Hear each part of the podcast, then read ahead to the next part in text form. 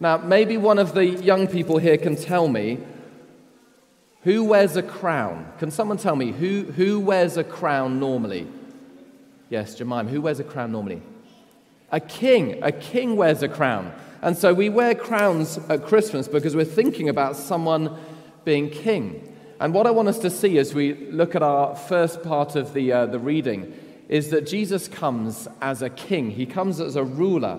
In that quote that we had from the prophet Micah, it says, For this is what the prophet has written, but you, Bethlehem, in the land of Judah, are by no means least among the rulers of Judah, for out of you will come a ruler, that is, a king, one who will shepherd my people Israel. I'm going to take my crown off just for a moment, but you can keep yours on. You're not allowed to take yours off, only I'm allowed to take mine off. So we wear a crown because it reminds us that Jesus is a king. He's a ruler. Now, I'm aware, of course, in the United Kingdom that we, we have a queen, and uh, we thank the Lord for her. But most of her powers are kind of ceremonial now. But in the ancient world, a king or a queen had real powers. A king or a queen was a ruler, someone who exercised real authority. And one of the questions we've been facing implicitly over the last year, particularly, is this very real question for us Who is it who is in charge? Who or what is wearing the crown in our lives? Who has authority? One of the great desires for us as modern people is to be autonomous. Autonomous, that means to be a law unto yourself, literally to be the ruler of your own life, to be your own king, your own queen, to have authority and to govern how you do your life, right? But one of the challenges this year is that our lives have been completely overridden by a tiny little virus that has been wearing a crown. I mean, it's ironically apt that it's called coronavirus, corona meaning a crown, because apparently, in the physical form of the virus, if you look at the surface, it has slight spikes on it that resemble a crown. And it has been humbling for us as humanity, as we have been subjected to the control in some ways and the authority of this virus. Governments have tried but failed to handle it. Um, some have predicted certain things, they've not come true. In our own lives, we've been having to do things we would never have dreamt of doing, all because of this tiny little virus that has been exerting a huge amount of control over our lives. And one of the most destabilizing things I think I've felt, and maybe you can um, empathize with this over the past year, is that feeling of being out of control. Not knowing what the future holds, not knowing what next week is going to bring, not even being able at some points to plan shopping, simple tasks not being able to do things we, we value enormously, basic freedoms like being able to mix with one another, hug one another, go to school. The virus has exerted a huge amount of control. And of course, it raises the question who is in control? Well, in the passage that we had read to us, that is exactly the question. Do you see how there are two kings in this passage? Verse 1 After Jesus was born in Bethlehem in Judea, that's king number one, during the time of King Herod, that's king number two. Now, on the surface level, if you were to look at these two kings, they could not be more different. Herod, who's mentioned here, is Herod Antipas, so called Herod the Great. He was a cruel and shrewd ruler. He amassed his power by a series of very carefully um, crafted trade deals with the Roman Empire that made him the ruler over all Judea. He oversaw a rebuilding of the temple. He was feared um, by his people, but he exerted an enormous amount of control over them. And in stark contrast, you've got a baby after Jesus was born. Think of this child. And of course, we know with little babies, they're weak, they're vulnerable. And so the question is here's my child, Toby, three year old. And the question is with, with these two kings, who is really in control? Well, I want you to notice a few things. I told you that families, you don't need to worry about noise. Mine are always the noisiest. First of all, notice that Jesus is born king. Unlike Herod, who had to construct his power base, who had to achieve his power base, built over decades until he ascended his full authority, Jesus is born king. Out of you will come a ruler. He's a ruler the moment he's born. He doesn't have to do any deals, he doesn't have to be democratically elected. He is born king. Notice, though, that his authority, even at his birth, when he's just a baby, when he's not even really exercised any rule, immediately his authority exceeds that of Herod. So Herod is a regional ruler who holds the whole part of Judea in fear. But do you notice the detail about who comes to see Jesus? Magi from the east came to Jerusalem and asked, Where is the one who has been born king of the Jews? We saw his star when it rose and have come to worship him. We don't know whether these were indeed three kings from the Orient or whether they were three wise men or sages. They were certainly men of great renown and importance. And they've come from other lands, not from Judah. They've come from the nations. And they've come to give their allegiance, in fact, more than just their allegiance. They've come to give their worship to this baby. So Herod is ruler of Judah, just a small area. But Jesus is born king of the nations. Herod has to ascend to the throne and has to grasp after his power. But Jesus is born with all power and authority. And yet he's just a baby. That is real authority. And notice as well, finally, that we know that Herod commands fear of people. But look, Jesus has the allegiance of the Magi's hearts. We saw his star when it rose, and we have come to worship him. To rule by fear is one thing, but of course, when that rule is taken away, then you have no authority anymore. Herod was a pretty unpleasant character. Um, Josephus, the historian, tells us that when Herod died, he was so concerned that no one would mourn his death that he instructed his son to kill some of the most loved governors in the area at the time so he could be sure there would be tears at his funeral. Fortunately, his son didn't do that. But that's the type of guy that we're dealing with. He ruled by fear. Jesus does not rule by fear. We have come to worship him. That means we've come to give him our all, our allegiance, give him our very hearts, that which is most costly. So, do you see the contrast between these two kings? And therefore, in a year when we have felt the exertion of the authority of a tiny virus, crowned, it seems, over our lives, something which has ruled us in many ways with fear, hasn't it?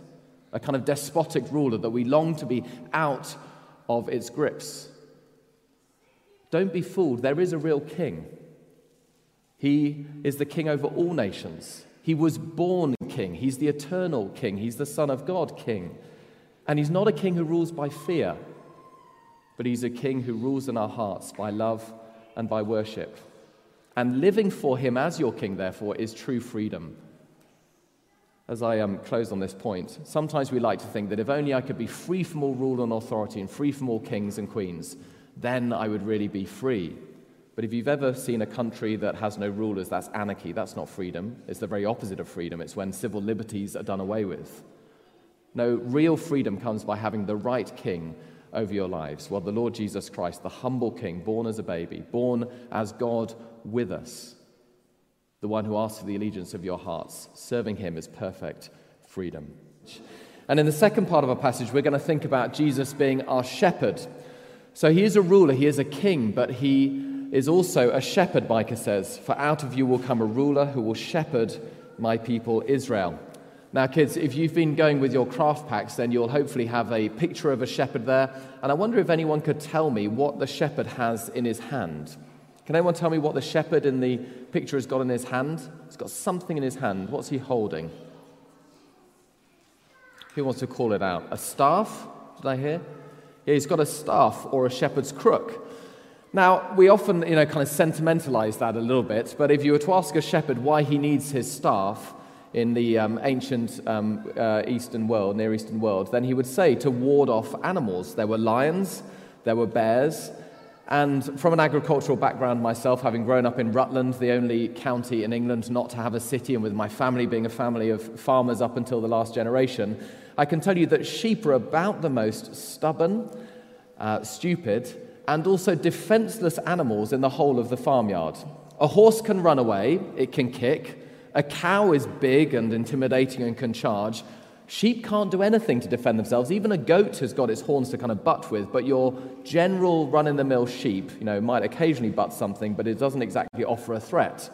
And that is why you don't have horse shepherds or you don't have cow shepherds, but you do have sheep shepherds because they need protecting.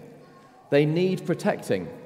And of course, the reason they need protecting is because they are defenseless, but also because there are things out there in the wild that, if they're not protected against, can do them great harm.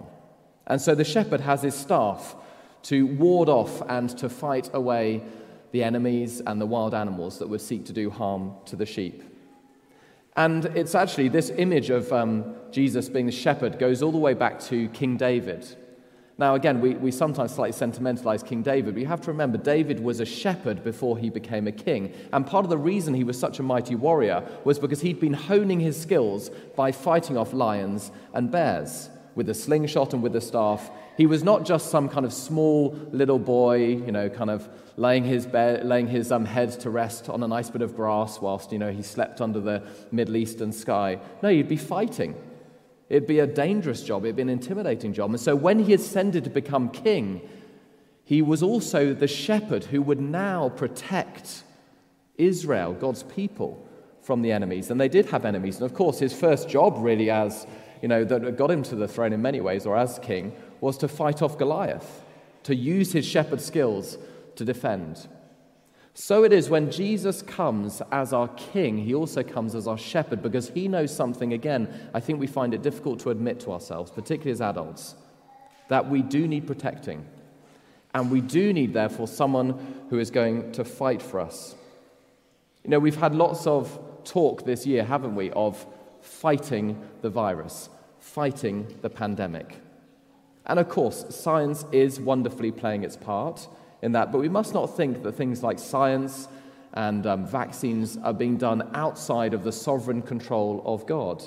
This is one of the ways that the Lord is fighting and protecting for us. One of the ways He's shepherding us is by giving us the gift of science, is by equipping people with brains to be able to engineer, bioengineer vaccines for us. This is part of God's sovereign loving control because the reality is is that there are forces in the world that are far greater than us. And there are things in the world that we need protecting from.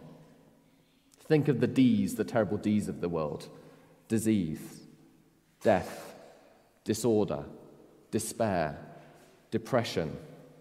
These are things which are outside of us and which are inflicted upon us from outside, and we need someone who's going to fight them and push them back for us. Well, when Jesus is born as not just a ruler, who's going to govern us with a loving authority, but also a shepherd who's prepared to fight for us. I don't know, maybe you're here this morning, or maybe you're watching online and you're thinking, I feel very isolated. No one's fighting for me. Can I say, if you trust in the Lord Jesus Christ, He is the one that will fight for you. He is the one who has promised He will never leave you or forsake you. Oh, well, maybe you say it doesn't feel like that very much at the moment. I know that. But the Lord Jesus Christ is at work fighting to protect us.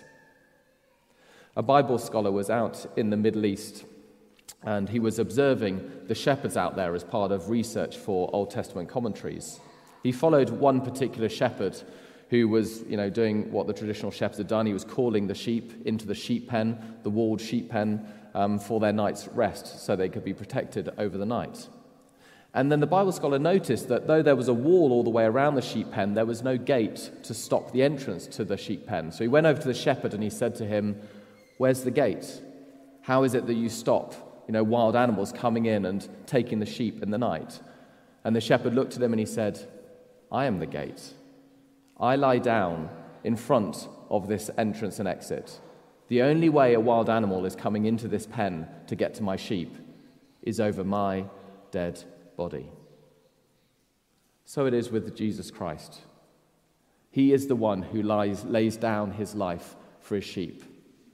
He was born in humility, but he lived his life in humility. And actually, his whole life was born and was lived so that he would die. Because when he died on the cross, he was laying his life down for the sheep. He was saying to the forces in the world that overwhelm us, to disease, to death, to despair, he was saying to them, Over my dead body. And by laying down his life, and then in the resurrection, by taking it up again, he proved that he's defeated them. Death defeated, disease defeated, despair, darkness defeated. And so we live in a land now where we live in a time after Jesus Christ has died and risen again, and before he returns, when all of those things will be shut out, and this world will be renewed, and he will shepherd us into his kingdom where there will be no more dying, no more disease, no more sickness, no more darkness and despair, for the old order of things will have passed away. And I don't know about you, but this Christmas that feels particularly poignant and particularly precious to me. Jesus is a loving ruler, born king of all nations, who rules our hearts. But he's also a ruler who will fight for us. He'll fight for you. He has fought for you. He gave up his life so you can trust him. He is the shepherd who's died to protect you and to lead you into his everlasting kingdom. Let me lead us in a prayer now before the band come up. Lord Jesus Christ, Emmanuel, God with us. How different your rule is to that of every other king or queen. How different to King Herod, who ruled by fear, who fought against his people, but instead you fight for your people. Help us this Christmas when we're faced with much difficulties, many, many questions, to trust your loving rule and your shepherding hand of our lives. Help us to trust you and to walk with you. And might you lead us in those green pastures that we might experience refreshment for our souls as we trust the future that you'll bring in. We ask it for your name's sake. Amen.